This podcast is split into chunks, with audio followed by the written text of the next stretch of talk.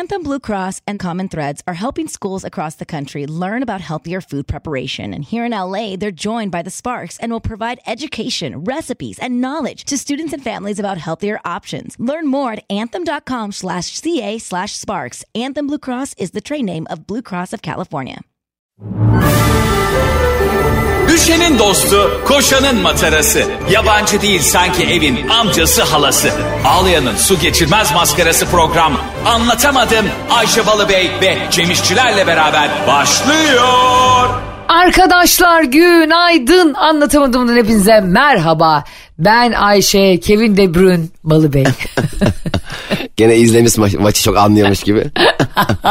Oğlum senden daha çok anlıyorum en azından. Kim hanımcı, kim ırz düşmanı biliyorum ben futbolda. Ben bir kafede izledim maçı. Bu arada arkadaşlar şu anda Manchester City ve Inter'in final maçından bahsediyoruz UEFA Şampiyonlar Ligi'nde. Nedir diye soranlara Beyaz TV açık değil yani. Acım nedir diye soranlar emin ol sensindir bir tek. Yani şu anda maçı şurada izlerim dediğimiz zaman herhalde Karabük Spor, Akçaabat Sebatspor maçından bahsediyor olduğumuzu düşünen hiç kimse olduğunu sanmıyorum Ayşe'cim. Yani elbette ki Şampiyonlar Ligi final maçını konuşuyoruz. Maçı izledim demek yeterli Ayşe'cim. Arkadaşlar şu anlamayan varsa hani Şampiyonlar Ligi her ülkenin şampiyonu hani belirli kurallarla gerek yok bunlara. Her ülkenin şampiyonu mu gerçekten oluyor onlar bu Eskiden arada? Öyleydi sonra işte daha çok grupları artırmak için ikincileri de aldılar, üçüncüleri de aldılar hatta...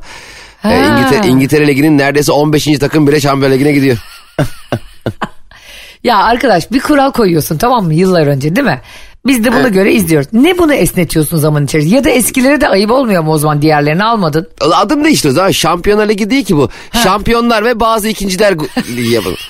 Yani o zaman sadece şampiyonlar olursun. Zaten benim abi bak göreceksin yakın zamanda bu olacak bence. UEFA ve FIFA'yı göreve davet ettiğim bir turnuva teklifim var. Ha bir dakika geçen gün bunu tweet atmıştın. İnsanlar şok olmuştu falan. Evet kesinlikle. Bence milli kulüpler turnuvası yapılsın. Yani mesela Türkiye'de oynayan tüm futbolculardan Türk veya yabancı 11 kurulacak. İşte 18-20 kişi kurulacak. Her ülkenin kendi liglerinde oynayan futbolculardan takımlar kurulacak. Ve bunlar kendi içlerinde milli kulüpler şampiyonası yapacaklar. Yemin ediyorum Euro 2 yani Avrupa şampiyonasının yerine bu gelsin. Avrupa şampiyonası ben hiç sevmiyorum. Dünya kupası okey. Ama Avrupa şampiyonası yani ben bir Nijerya'yı bir ne bileyim İran'ı ne bileyim ben bir Amerika'yı da görmek istiyorum. Yani Avrupa şampiyonasını acil iptal edilip onun yerine benim vermiş olduğum önerili milli kulüpler şampiyonası hemen hızlı bir şekilde FIFA, UEFA kim bakıyorsa TFY'de, TSY'de kim?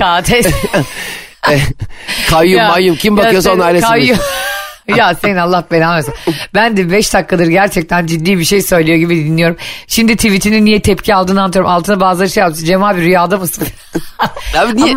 Ama bir şey söyleyeceğim. Sen FIFA'da şimdi takım mı kuruyorsun da? Milli kulüpte bir de yabancılar da olsun diyorsun ama. Ya olsun da o ülkede hangi yani o ülkenin kulüplerinde hangi futbolcular oynuyorsa o futbolculardan bir kulüp oluşturursun. Türkiye kulüpler takımı işte her neyse. Ama mesela şimdi bugün abi rüya mı görüyorsun diyenler zamanında ya şu her ülkenin şampiyonları birbirleriyle maç yapsa dediğinde biri bir işgüzar dönüp ya oğlum kim uğraşacak onunla ya diyen de olmuştur mutlaka. Ama bak şimdi dünyanın en büyük maddi gelirlerinden biri. Ama bir şey söyleyeceğim. Bence senin şu dediğin az önce yanlışlıkla söylediğin şey doğru. Maddi gelir artık futbolun önüne geçtiği için de biz zaten bu takımları izliyoruz. Yani evet. Şimdi bakıyorsun Manchester City diye bir takım 2008 yılında bunları Abu Dhabi alıyor. Abu Dhabi Grup alıyor. Abu Dhabi Grup derken yani bunlar Manga gibi bir grup değil. Sonra Dursun Zaman şarkısıyla sahneye çıkarıyor. Dursun Zaman da isim gibi değil mi? Evet Dursun Zaman. Dursun Zaman. Acil danışmaya. Yani alıyorlar 2008 yılında ve hakikaten çok büyük de bir futbol başarıları yok o zaman. Yani var ama bu kadar değil. Ondan sonra abi parayla saadet oluyor işte hep seninle konuştuğumuz şey. Abu Dhabi United Group 2008 yılında Manchester City'yi aldıktan sonra 2011, 2012, 2014 yılında 6 tane şampiyonluk getiriyorlar Manchester City'ye. Ve sonra da Pep Guardiola'yı alıyorlar zaten. Pep Guardiola da zaten tek bir hedefim var diyor bu kupayı getirmek. Kupayı getirdi zaten Şampiyonlar Ligi final kupasını ve herkes onu yazdı altına. Hem tebrik ettiler hem çok büyük takım kurdu zaten. Haaland Maland görmüyor musun tank gibi herifler yani. Evet de ben şeye biraz karşıyım ya futbol takımlarını birilerini satın almasına karşıyım ya. Yani futbol biraz duygusal bir iş ya taraftarlık. Şimdi Ahmet amcanın takımı. Yani aha. Şimdi ben onunla nasıl duygusal bağ kurayım? Ben istiyorum ki bunun yönetiminde ben de yer alabileyim. Seçimlerinde ben de oy kullanabileyim. Maçlarına gittiğim zaman takıma. Ya o zaman bir şirkete karşı şeyin oluyor, yükümlülüğün oluyor. Takıma değil ki. Aslında doğru. Yani onunla duygusal bağ kurabilmen için bir takımın halkın takımı olabilmesi için kişilerin tahakkümünden çıkması lazım yani.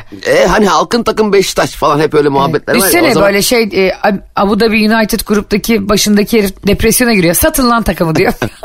Şimdi Haaland'ı beni eve çağırır. Maç var. Ya eve çağırın. Doğum günü var. Kızımın doğum günü. Çok seviyor kızım. Değil mi?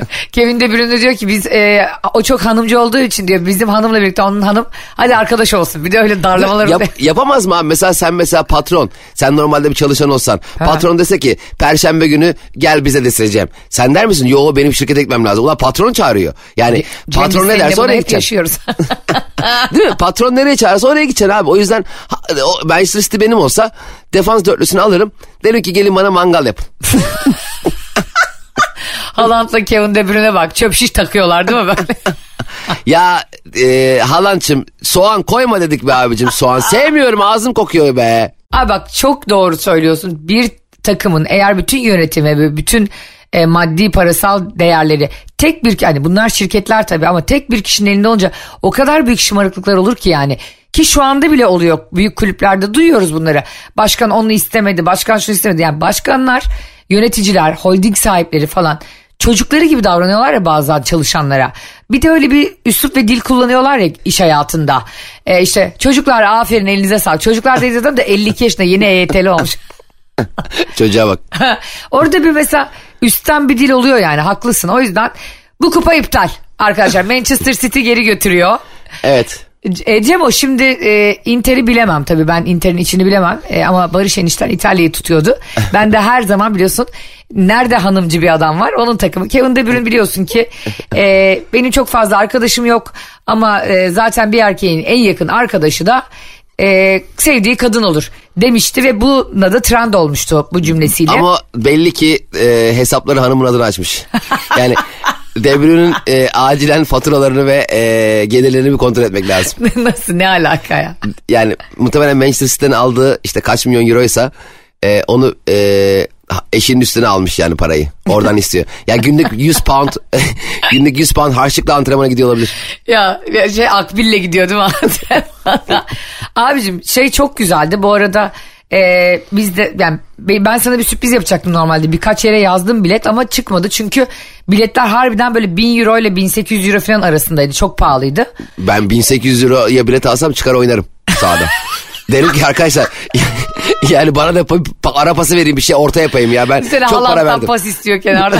Vallahi ister oğlum ben 1800 euro versem maçın 6-6 falan bitmesi lazım. Bir de 1800 euro vereceğim maç 1-0 bitecek ha. Abi 1800 euro da ne kadar şimdi neredeyse 50 bin lira oldu yani. Sen deli misin lan 1800 euro da ben o statta kalırım derim ki bundan sonraki maçları da izleyeceğim ben burada yatıp. Oğlum 1800 euro bize pahalı. Şimdi elin İngiliz'i geldi İtalyanı geldi onlara normal 1800 lira yani ya da pound. Ama şimdi benim şunu çok şaşırdım ve mutlu oldum. Ne kadar dedim insanlar futbol seviyor. O Olimpiyat Stadı hınca hınç doluydu ve çok güzeldi yani o gösteriler falan. Evet çok güzel zaten hani özellikle arka tarafın boyanmamış. ya o konu ne abi gündem oldu biraz şimdi anlatamadım dinleyicilerine de anlatalım bunu. Ya ben de anlamadım bir tek güvenlik kulübesini boyamışlar orada kontrol herhalde Haaland'ın üstünü arayacaklar girerken galiba. De Bruyne yalnız çakmağı araya koyalım makineden geçmiyor çakmak. De Bruyne çakmakla geziyor. Sahaya çakmak için. Abi şimdi çok güzeldi Olimpiyat Stadı ama insanlar giderlerken bu arada çok zorluk çekmişler Cem. Bir trafik sorunu olmuş çok ciddi ve zaten biliyorsun bir yere giderken böyle trafik sorunu çekince o etkinliğe kadar illallah edersin ya hayatından. Yani artık gelip sana Kevin De Bruyne gel abi şu penaltıyı at dese bile hevesin kaçar ya. Aynen. İnsanlar böyle 3 saat trafik çekerek gitmiş. Stat çok güzel zaten bizim ülkemize de hakikaten çok ciddi de bir gelir bıraktı. Harika oldu ama bazıları abi stattan öyle fotoğraflar atmışlar ki. Bak hakikaten yani Barış'ın dayısı Giresun'dan da aynı mesafeden izledi maçı yani. De çok uzak gözüküyor. Aslında fotoğrafta öyle gözüküyor gerçi de. Şimdi orada... Yok abi ya o stat çok büyük ya. Evet çok büyük stat. Hatta bazen o stadın en arkasından geçen haftaki maçı da izleyebiliyorsun. Zamanda bükülme oluyor. Arkadaşlar Cem İşçiler bir gün Manga konserine gitmişti. Bana diyor ki Ferman kim ayırt edemedim o kadar uzak. Ya ben Manga'nın hakikaten konserine gitmiştik. Sahnede Manga'nın ilk çıktığı yıllar gözüküyordu. Yani çok uzaktan, mesela çok uzaktan bakınca geçmişi de görebiliyorsun ya. Onun gibi. Tekrar Manchester City ve Pep Guardiola'yı yani tebrik edelim. Çok takdire şayan bir başarı. Kaybeden de ben. Inter de daha önce bu arada bu kupayı 3 kere almış. Aynı kupayı. Evet. Zira Türkiye kupası lan tabii ki. Ya bir de şey çok üzücü. Şimdi kupayı kazanıyorsun ya. Ha. Sonra kupayı alıyor Halle. Tabii kulüp kendi şeyine koyuyor değil mi? Müzesine koyuyor. Evet. Alıp yani sana hadi bu akşam Haaland'a kalsın. Yarın da sen De Bruyne'e kuryeyle gönderirsin diye bir şey olmuyor herhalde. Bu futbolcularda ne kalıyor? Madalya mı kalıyor? Evet evet, madalya takıyorlar onlara. Ama ya, zaten her zaman biliyorsun. Kupa geceleri Nusret'in evine gidiyor. İyi Nusret hayret, bu sefer dalmadı sahaya hayret.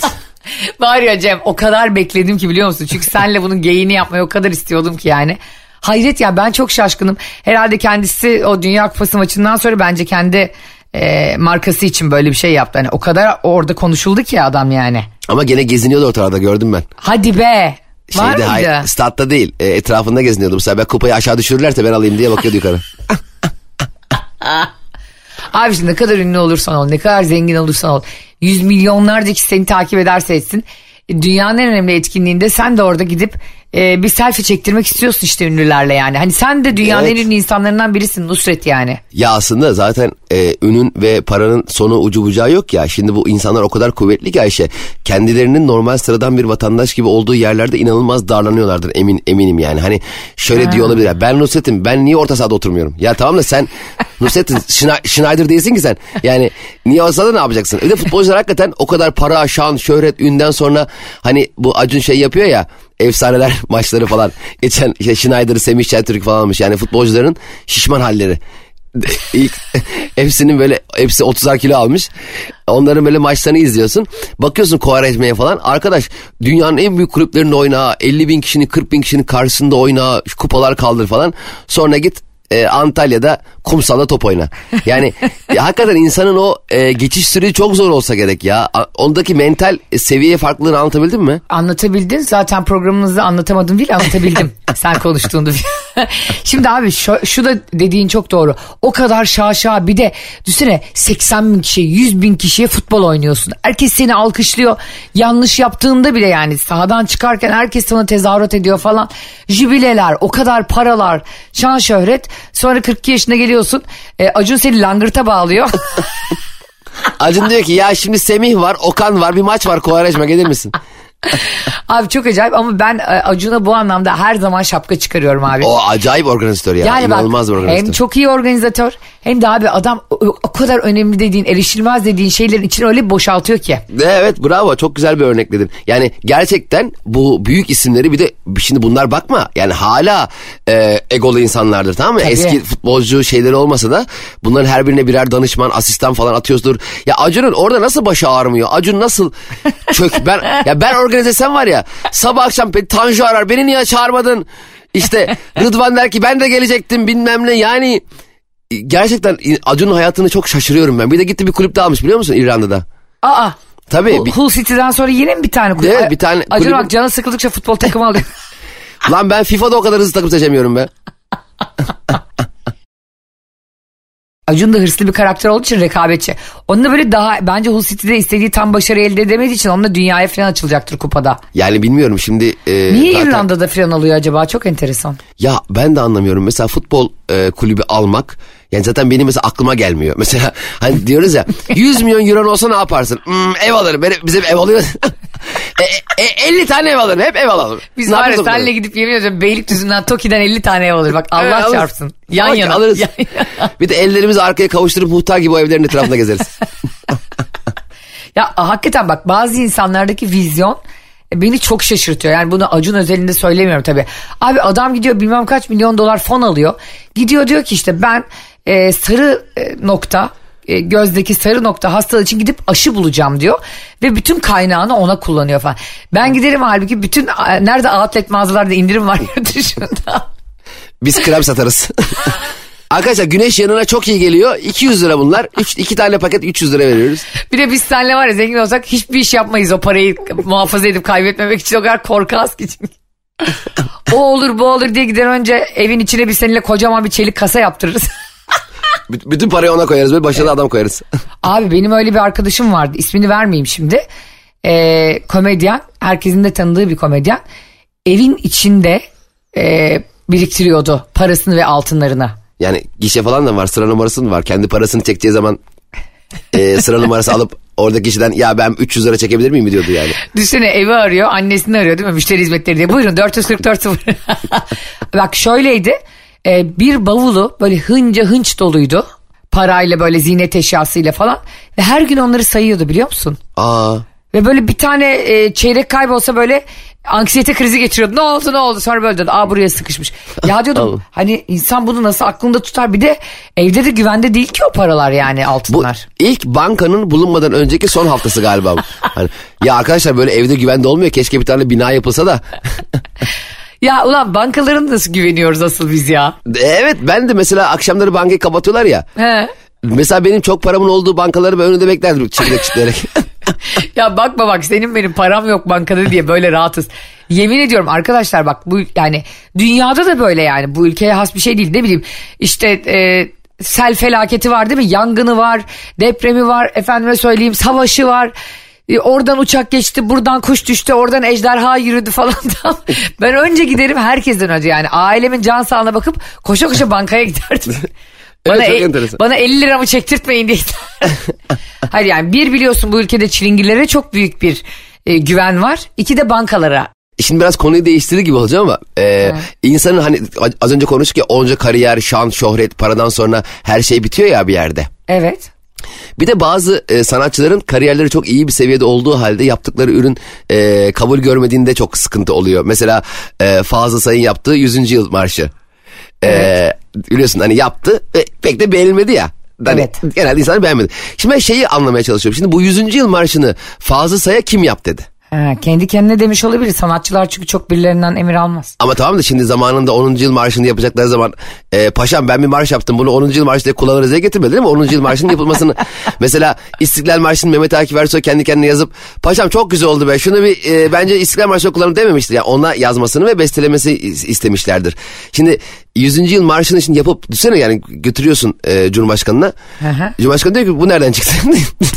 Yani hani istenmemiş ya böyle bir şey. Ha, ben sana böyle bir şey mi dedim oğlum sana ha. Böyle bir şey mi istedim? Bir de adam da o kadar uğraşmış lan mı orkestrası bilmem ne şimdi ayıp da olması diye Fazıl Say'a belki şey demişlerdi. Fazılcığım bunu istersen 200. yıl marşı yapalım. Yani nasıl olsa yapmışsın sen bu nasıl Fazıl Say'da yaşamayacak ki haliyle o kadar süre. Yapmayız. Kimse de alınmaz. Çünkü hatta Fazla'yı şöyle gaza getirebilirdiler. Yani ayıp olmasın diye. Çünkü ben üzüldüm biraz çünkü o beğenilmeyince falan. Ya yani, sen bir de böyle şeylerde duygusal davranıyorsun. Oğlum evet. Sanatçı dediğin insan ya da senin benim gibi işte bir şeyin üretim tarafında olan insanlar eleştiriye de beğenilmemeye de açık olacak. Ha ama şunu da yapacak. Ben mesela Cem İşçilerle birlikte ben... Ekşi Sözlüğü biz okumayı ikimiz de seviyoruz yani oradaki evet. Farklı fikirlerin kafa yapısını da seviyoruz. Olumlu olumsuz bizimle ilgili ne yazılırsa gerçekten de demek ki dikkate değer bulup yazıyorlar diyoruz yani.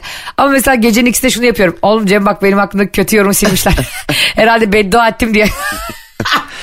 Yani ya biz bunun küçük ölçeklisini yaşıyoruz seninle. Ama şöyle bir şey var hayatım bak şimdi mesela Fazıl Say herhangi bir beste yapsa aşkla ilgili beğenilmesi anlarım.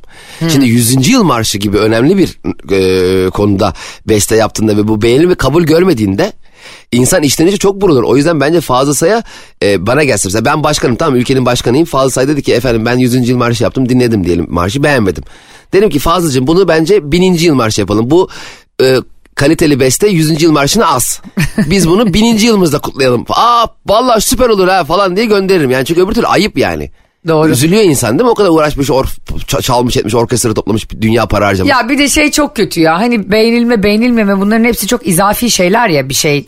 Yani kreatif bir işle ilgili ya da bir şarkı ile ilgili. Bunlar izafi şeyler. Ama mesela ben Tarkan'ın Cuppa şarkısını hiç kimsenin beğenmediğine eminim. Zaten Tarkan'ın Cuppa şarkısını söylerken sıkıldığını düşünüyorum ben. Yani stüdyoda cüppa bana bir çay söylesene cüppa.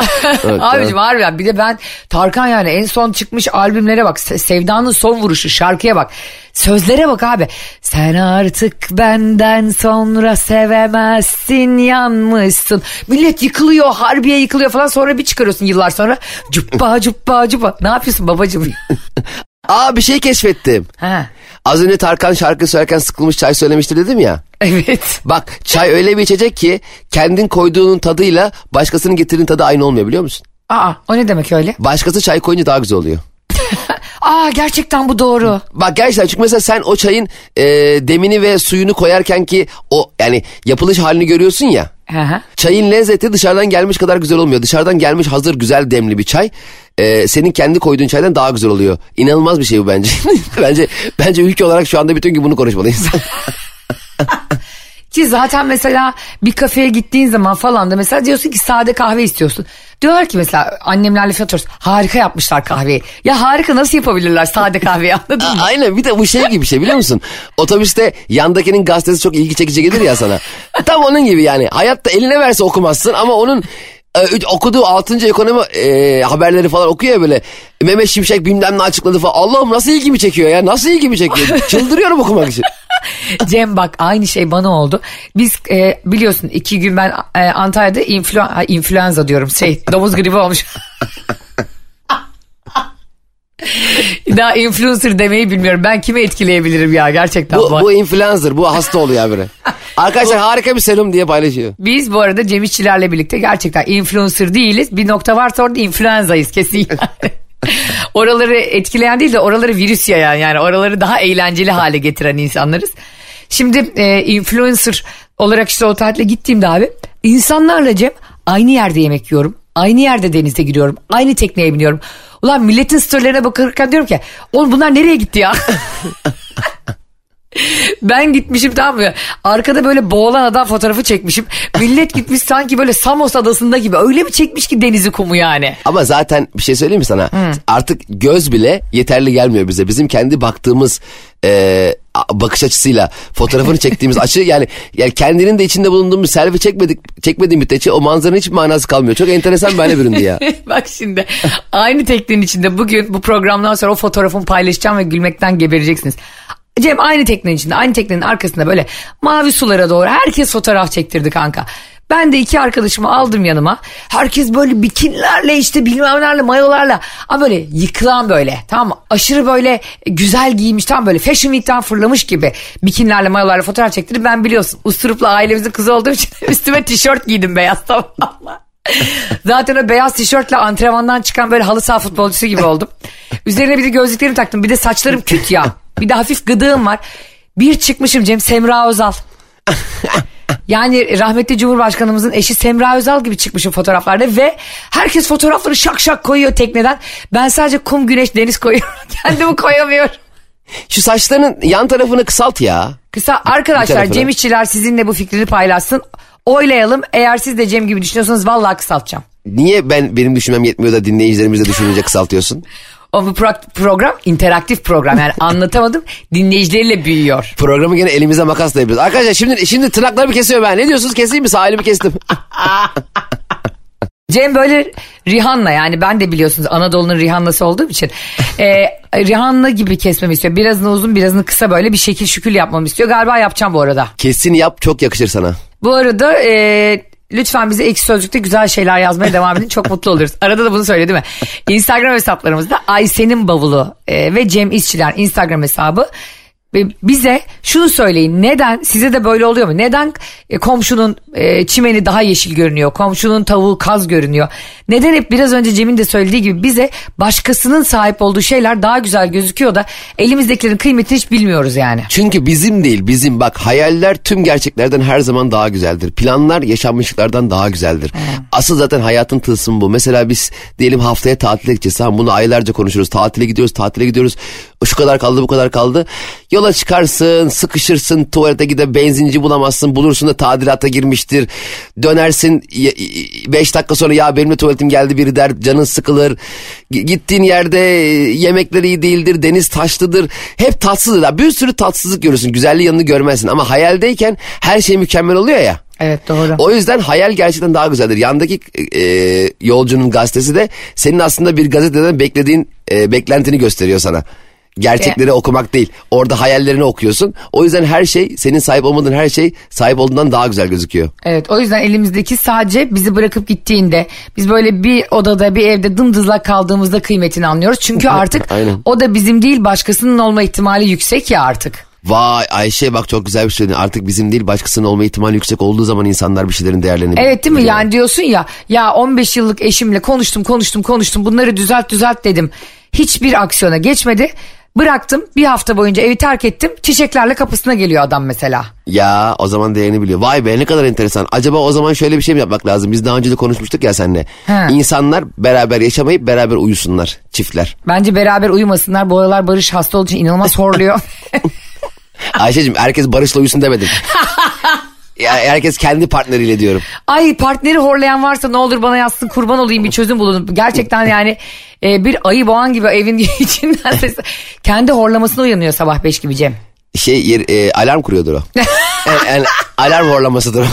Bir de bana diyor ki hastayım ya diyor, burnumda et var. Kardeşim dedim, senin burnunda but var. Yani insanın burnunda et varsa o kadar. Ama yazık gerçekten de hasta olduğu için.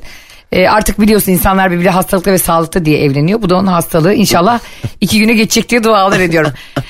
Az önce demiştin ya sen hani işte Mehmet Akif İstiklal Marşı'nı yazarken ya hani gel ya şunu yaz filan dediler diye mi yazdı? Yoksa kendi içinden gelerek mi yazdı dedin ya. Hakikaten bir insan bir şey yaparken ve onu bir ülkeye ithaf ederken değil mi? Bir millet adına yaparken senin dediğin gibi bence bir yerden de ona ya bunu yapar mısın, ne düşünürsün denmeli. Tabii yani şimdi zaten çok özel bir durum zaten bu. Burada kendi kendine dile getirdiği bir şey çok beğenilip bunu marş haline getirelim denmesi büyük onure edici bir şey. Evet. Ama bunu gelip sunduğun zaman şimdi oradaki reddedilme kısmı çok üzücü. Yani, bir de çok egosunu sarsıyor insan değil mi? Evet. Yani günlerce uğraşıyorsun falan, sonra biri diyor ki ben sana böyle bir şey istedim mi kankim, kendi boşa yormuşsun diyor. Çok moralim bozulur yani. Evet, düşünsene o dönem şimdi İstiklal Marşı'nın mesela Mehmet Akif Ersoy yazdıktan sonra kahvede İstiklal Marşı'nı yazıp da kabul edilmeyen başkalarıyla oturuyorlar mesela.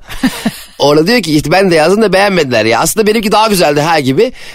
Marşın anlamını yani daha doğrusu o dizelerin anlamını yitirecek tartışmalar yaşanmıştır. Çok üzücü bence bu. Doğru. Bak şimdi o zaman 40 yaşından küçük kardeşlerimi anlatamadım dinleyicileri. Şu anda anlatamadığımda bilgi saati. Şimdi Kurtuluş Savaşı döneminde halk ve ordu rehavete kapılıyor Cemo. O zamanki Maarif vekili yani ve milli bir marş yazılmasını istiyor, tamam mı? Yani Türk ordusunun ve halkın inancını tazelemek için, onlara moral olsun diye. Harika. Ve toplam 724 şiir yarışmaya sunuluyor. Tam senin dediğin gibi oluyor yani. Ya öbür 723'ü ne üzülmüştür ulan, verdik kimse beğenmedi ya. Bak ne oluyor bir de biliyor musun, 724'ünün içinde de Mehmet Akif yok. Aa, en son mu Mehmet Akif Ersoy'a gidiyor? Aynen, 724 şiirin içinde Mehmet Akif yok. Ve diyorlar ki Maarif vekaleti, bunların hiçbiri Türk ordusunu ve halkın inancını tazeleyecek kalibrede şiirler değil diyorlar. Ve sonra 1921 yılında işte bu Kazım Karabekir, Hüseyin Suat, Kemalettin Kamu gibi isimlerin yer aldığı yarışmada Mehmet Akif yer almıyor. Sonra ona bir mektupla, bir davet mektubuyla milli bir marş yazmasını rica ediyorlar. Ya olaya bak, mükemmel. Yani düşünsene Ayşe acilen bu seçilmeyen 723 şiiri. 724 tamamı. 724 şiirin yayınlanması lazım. Okuyalım onları ya. Aa, ne kadar güzel bir şey söyledin. Vardır onlar bizim arşivimizde. Kesin vardır. Bence ya hayat, keşke böyle şeylerle ilgilendiğimiz. Değil mi? Yani böyle şeylerle... Yani bunlarla uğraştığımız değil mi? Yani ne bileyim ülkemiz için tabii ki Allah bir daha hakikaten de Mehmet Akif'in dediği gibi bu ülkeye İstiklal Marşı yazdırmasın. Yani. Bence o orada başka bir şey söylemek istedi biliyor musun? Ne demek istedi? Yani bana bir daha bunlarla gelmeyin. Ya öyle demek istememiştir ama bak ne yapıyor biliyor musun? Taceddin dergahında Mehmet Akif odasına çekiliyor ve bir anda yazmaya başlıyor. Vay, korkmayla başlayan. Ve odasından hiç çıkmadan Cem 10 kıtayı da kaleme alıyor. Wow. Ve hatta Mehmet Akif'in evine giden bir arkadaşı duvara kanla yazılmış bir mısra gördüğünden bahsediyor. Of. Ve gece gündüz demeden şiiri yazıyor. Ve yazdığı İstiklal Marşı önce cepheye gönderiliyor. Askerler aralarında okuyor çünkü onlar için yazıyor. Askerlerin beğenisini de kazandıktan sonra 17 Şubat 1921 tarihinde Hakimiyeti Milliye ve Sebil-ül Reşat gazetesinde yayınlanıyor. Ondan sonra da zaten 12 Mart 1921 tarihinde meclis oturumunda tartışılıyor. Bakar mısın? Evet. Ondan sonra da Hamdullah Süpi Bey tarafından İstiklal Marşı okunuyor ve diğer şiirlerin okunmasına gerek duyulmadan ayakta alkışlayıp gözyaşları içinde kabul ediliyor. Vallahi ben de alkışlıyorum. Alkışlayalım be gerçekten. Gerçekten Mehmet Akif Ersoy bu ülkenin çimentosudur ve muhteşem bir milli marş yazmıştır bize. Bize bu marşı yazdıran, emeği geçen bütün askerimize, ordumuza, analarımıza, babalarımıza, atalarımızın hepsine ruhu şad olsun. Hepsine Allah rahmet eylesin. Evet, mükemmel bir bilgi paylaştın Ayşe'cim. Anlatamadım'ın 200'ü aşkın bölümünde ilk defa kayda değer dişe dokunur bir bilgi paylaştığın için benle tüm Anlatamadım dinleyicileri ve programın moderatörlerinden biri olarak sana çok teşekkür ediyorum. Ya, ilk defa gerçekten Cem beni övdü biliyor musunuz arkadaşlar? Yani bu programda ne Şakiralar, ne Pikeler, ne bilmem Sneijder'ların eniştesinin baldızları konuşuldu. Neler neler konuşuldu. Dinledik Ayşe Balı ve büyük bir heyecanla ilk defa dişe dokunur bir bilgi paylaşıldı. Çok mutlu oldum bunun için. Ben teşekkür ediyorum. Eşinin adı da İsmet Ersoy bu arada. Ayşe gene Allah gene o dönemin magazinel yapısına inşallah el atmadan sen. Kanka ne yapalım ya, bunlar da insan sonuçta, öyle değil mi? Şimdi bak, adam 1873 yılında doğmuş, 1936'ya kadar yaşamış, Allah rahmet eylesin. Şimdi bu adam yaşamasın mı? Kaç tane de çocuğu varmış biliyor musun Cemo? Kaç? Mehmet Emin Ersoy, Tahir Ersoy, Feride Akçoy, İbrahim Naim Ersoy, Cemile Doğru, Suat Argun. 6 tane çocuğu varmış. Helal be Mehmet Akif Ersoy. 6 evladı varmış İsmet Hanım'dan. Görüyorsun ki Mehmet Akif Ersoy'da bu ülkenin çimentosu da tek eşliydi. Bak Kevin De Bruyne, Mehmet Akif Ersoy, Lionel Messi. Gördüğün gibi hepsi A takımı, A kalite insanlar ve asla ırk düşmanlığı yapmamışlar. Ne demek bu? Bu sana ne gösteriyor? Ne gösteriyor Ayşe'cim? Başarı demek tek eşlik demektir. Benim fikrim, ben buna hayatım, buna niye benim itirazım varmış gibi davranıyorsun? Bak, tek eşlik dediğim şey gerçekten insanın bir kişiye bağlı kalması, onunla yaşayabileceği her şeyi yaşaması kendi iş hayatını daha başarılı kılıyor. Doğru, yani haklısın. Kafasını başka yerlere koymayıp bir gece oradayım bir gece buradayım, onunla yazıştım, ulan şununla ne yazışmıştık en son, bu beni niye aradı acaba ya gibi şeylerle kafanı yormayıp sevgini, mutlu olduğun, mutlu ettiğin insanla paylaşman gerçekten seni yalnızca iş hayatında değil, kendi sosyal hayatında daha başarılı kılıyor, daha mutlu kılıyor. Çok güzel bir şey yani bu. Katılıyorum. Bu arada geçtiğimiz günlerde ben bir story paylaştım biliyorsun. İşte Barış'la birlikte bir kahvaltıdan bir maratona katılmıştım. Yani katılmamıştım, maratona katılanların koştuğu yönü ters yönüne koşuyordum. Böyle 5 saniye falan koştum, sonra çok acıktı ve gidip kahvaltıda pişi yemek istedim.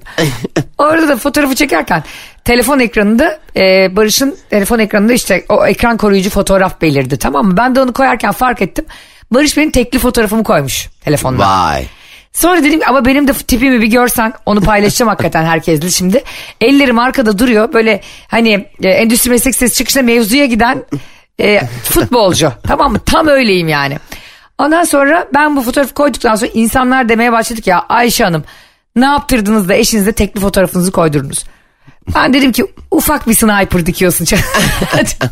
Yani bu bir sevgin kanıtı mıdır sence? Bir insanın senin tekli fotoğrafını ekranına koyması, telefon ekranına. Şov. Net. Yani şimdi bak ben şöyle bakıyorum, ya şimdi ilişkilerdeki hatıralar kıymetli, tamam mı? Senin o tekli fotoğrafını, sallıyorum, Barış'ın seni çektiği ilk fotoğrafsa örnek, veya senin Barış'a en güzel baktığın fotoğraf, ya bir anlamı varsa okey, ama öyle dur Ayşe'nin fotoğrafını koyayım, hangisi var elimde, ha bu var, hadi şunu koyayımsa şov. Ama o fotoğrafın bir hatırası varsa okey, ama sanmıyorum. Barış çünkü şovcudur yani. Sever Barış, benim Barış'ım şovu sever. Benim Barış'ım, benim neydi, benim işçim miydi, neydi o? O kimin sözüydü? Süleyman de benim emekli işini bilir. Yani rahmetli Demirel de gerçekten beni bu kadar iyi tanıması. Barış şovcudur, bu gerçek. Boğa burcu erkekleri zaten şovcudur, bunu herkes bilir. Barış da bir boğa burcu erkeği, ama şimdi onun ötesinde şöyle de bir şey var. Bir yandan da ben sana bağlıyım, seni seviyorum demek. Ben de diyorum ki ne bileceğim ben, benim yanımda yokken, değil mi, hemen başka bir foto koymadığını. Şimdi bunların hiçbiri elbette sevgi göstergesi olamaz. Çok da güzel bir şey söyledin az önce aslında, şov diye. Çünkü gerçek sevginin göstergelere o kadar da ihtiyacı yok aslında. Yani gösterebilirsin canım, yani şimdi hani bu şey gibi. Yo madem giriştin, tam girişelim Barış'a şimdi. Hayır ya, ben objektif ve adaletli davranmaya çalışıyorum. İstiyorsa ki ben saldırayım Barış'a. Allah Allah. Hayır abicim, istemiyorum. İnsanları aslında ya biz daha sevgilimizden story attıramıyoruz birlikte diyorlar da arkadaşlar, kadınlarımıza sesleniyorum, özellikle genç kızlarımıza sesleniyorum. Tabii ki size Barış gibi, yani şakası bir tarafa, beni çok sevdiği için ve bana ne kadar bağlı olduğunu göstermek için bu telefonuna fotoğrafımı koydu. Diğer bir ikinci telefonu var, onda da manzara var. Benim fotoğrafımın üstüne de o telefonunu koyuyor. Yani benim fotoğrafım hiçbir şekilde görünmüyor iki telefon olduğu için. Bu bir kere çok çakalca bir tavır, anladın mı? Hem benim gönlümü hoş tutuyor hem de insanları böyle manzaralı fotoğraflı başka bir telefonu daha var yani. Yani iş telefonu, başka bir telefon derken merak etmeyin. Ama şimdi iş telefonu da hayatım, şimdi orada yurt dışından bilmem ne çimento firmasının CEO'su gelmiş, orada senin telefonun zebellak gibi orada. Yani öyle olmaz, ciddiyeti azaltır o. Allah Allah, ne münasebet. Halbuki bir CEO başka bir CEO der ki ay ne kadar tatlı bir, bak biz nasıl Kevin De Bruyne övüyoruz, Messi'yi övüyoruz, onlar dünya çapında adamlar, onların yanında Barış nedir ya Allah aşkına. Kevin De Bruyne orta sahada eşiyle mi koşuyor yan yana? Hayır, ama kupa aldığı zaman ya da gol attığı zaman ilk eşine koşuyor yani adam. Sana kalsa sen istersin ki mesela Barış korner kullanıyor, sen de tribündesin, dersin ki Barış bana at, bana. Topu öp, bana at. Allah aşkına, taca attığın da benim kucağıma attın. Yani. Yok ben eşimden çok razıyım. Ama şunu da kabul edelim. Bunları yapmıyor demek de birinin sizi sevmediği anlamına gelmez. Elbette. Ama mesela sen şuna nasıl tepki verdiğini çok merak ediyorum. Barış diyelim dünya uluslararası üne sahip, Messi gibi, Neymar tarzı futbolcu, tamam mı? Sen de onun eşisin. Evet. Diyelim Paris Saint-Germain'de oynuyor. Paris Saint-Germain'in kulüp başkanı da kadın. Evet. Şampiyonlar Ligi finalinde dakika 90+6 o kupa ikisini alması lazım. Barış 2 kişiyi geçiyor, 3. de geçiyor, kaleci de geçiyor. Hatta kale direklerini bile geçiyor. Çizginin üzerinde artık halay falan çekiyor. İnanılmaz bir gol atıyor. Evet. Sonra onun heyecanla koşuyor başkana. Başkan da bunu dudaklarından öpüyor. Ama başkan kadın mı? Kadın canım. Ne? Az önce söyledim ya başkan kadın diye. Oraya öyle duymuyorsun ki başkan kadın dediğimi. Bak sana yemin ediyorum, beynim reddetmiş biliyor musun kadın demeni. Evet reddetmiş ve senle sevgilisin, evlenmemişsiniz Barış'la. Ha. Sonra başkan açıklama yapıyor. Ben diyor söz vermiştim, bu maçta diyor gol atan kişiyle evleneceğim diye söz vermiştim diyor. Hayırlısı olsun diyor. Bana sadece yani ülkeme bu gururu yaşatan Barış'ı kiralık katil tutup öldürtmek düşer. Elimi asla biliyorsun maşa varken elimi ateşe sokmam. Yok, kendisine mutluluklar dilerim. Gider çeyrek de takarım düğününde, biliyorsun. Böyle de özgüvenli bir insanımdır. Çünkü beni kaybeden kendini kaybeder. Ya Cem, o gerçekten çok komik bu işler. Barış bana diyor ki ya diyor bunları böyle paylaşıyorsun diyor işte. Zaten diyor ben seni çok sevdiğim için doğum günümde ilk benim doğum günümde tanıştık biz onunla 25 Ocak'ta Barış'la. Benim doğum günüme geldiği için yanlışlıkla benim doğum günüme geldi. Orada tanıştık. Orada da o gece evlenme teklif etti zaten. Evet. Düşün kafası ne kadar güzeldi. Ve sonra bundan bir sene sonra hem birinci yılımızı kutlarken hem benim doğum günümü kutlarken ilk o gün telefonuna benim fotoğrafımı koydu ve bir daha hiç gitmedi. Fotoğraflar yazlık ve kışlık olarak tematik değişiyor. Fotoğrafın üstüne mont koyuyor bazen. Bana da diyor ki Ayşe diyor senin telefonunda ne var diyor. Ben diyorum ki gene kendi fotoğrafım var. Kızlar şunu yapın yani. Adamlara, eşlerinize, sevgililerinize mutlak surette tekli fotoğraflarınızı koydurun. Kendi telefonunuza da lütfen kendi fotoğrafınızı koyun. Yani görüntülü aramalarda kendinizi büyüterek konuşmak gibi bir şey bu. Arkadaşlar lütfen burada Ayşe Balıbey'i dinlemeyin Allah aşkına. O yaptı diye değil. Gerçekten o fotoğraf, yani telefonunuzu kapağında o kişinin hasretiyle, özlemiyle yanıp tutuşuyorsanız ve onun her şeye layık olduğunu düşünüyorsanız oraya da gidip kendi fotoğrafınızı lütfen bir zahmet koymayınız. Ama o koydu diye değil. Gerçekten siz de yani oradan bir beklentiniz olmasın. Dur o koydu ben de koyayım. Öyle yapmayın. Yani profil fotoğrafını değiştirmek gibi bir şey oluyor. Tatsız oluyor. Hiç de tatsız olmuyor. Tüm program boyunca dinlediniz Ayşe Balıbey'i. Finalde lütfen beni dinleyin. Gerçek aşkı yaşayın. O yaptı diye yapmayın. Ayşe Balıbey istiyor ki telefonun hani kapağını kaldırdığınız zaman telefon üretimi de öyle olsun. Yani üretiminde de kendi fotoğrafı olsun. Hangi marka olursa olsun. Hepimiz Ayşe Balıbey'in kapağıyla gezelim. O kadar güzel olur ki. Peki bize dinleyicilerimiz programı bitirirken telefonların ekran koruyucularında kimin fotoğrafı var, neyin fotoğrafı var göndersinler. Biz de bunu konuşalım yarın. Tamam, konuşalım. Onları yorumlayalım. Ayşe'nin Bavulu Instagram hesabında ve Cem İşçilerin Instagram hesabında. Kızlar, dediğim gibi eşlerinize kendi fotoğrafınızı koymayı, kendi telefonlarınızda kendi selfinizi koymayı unutmayın. Çünkü hayatta hak ettiğiniz değeri size bir tek siz verirsiniz. O yüzden kimseden beklenti içine girmeyin. Cem İşçileri de asla dinlemeyin bakın. Tabii ben mesela ben işte diyelim fotoğrafını koydum sevgilimin. O zaman sevgilim şarj kablosunu da benim isimle kaplasın. Her de Cem. Böyle şey olur mu ya? Ya ben istiyorum ki böyle arabalarının logolarında bile ben olayım yani, anladın mı? Bir yanında ben, bir yanında Rihanna. Mesela selektör yaktığın zaman Batman'in vardı ya hani gökyüzüne şey yapıyordu. Aa evet, böyle ışık hüzmesi geliyordu. Farı yaktığın zaman sen belir. Ya şunu yapacak teknoloji çıksın be kardeşim, harika fikirlerin var. Arkadaşlar bugünlük de bizden bu kadar. Şampiyonluğun anahtarını verdik hepinize. Tek eşlilik. Sizleri çok seviyoruz. Yarın görüşünceye kadar hoşçakalın. Bay bay. Anlatamadım.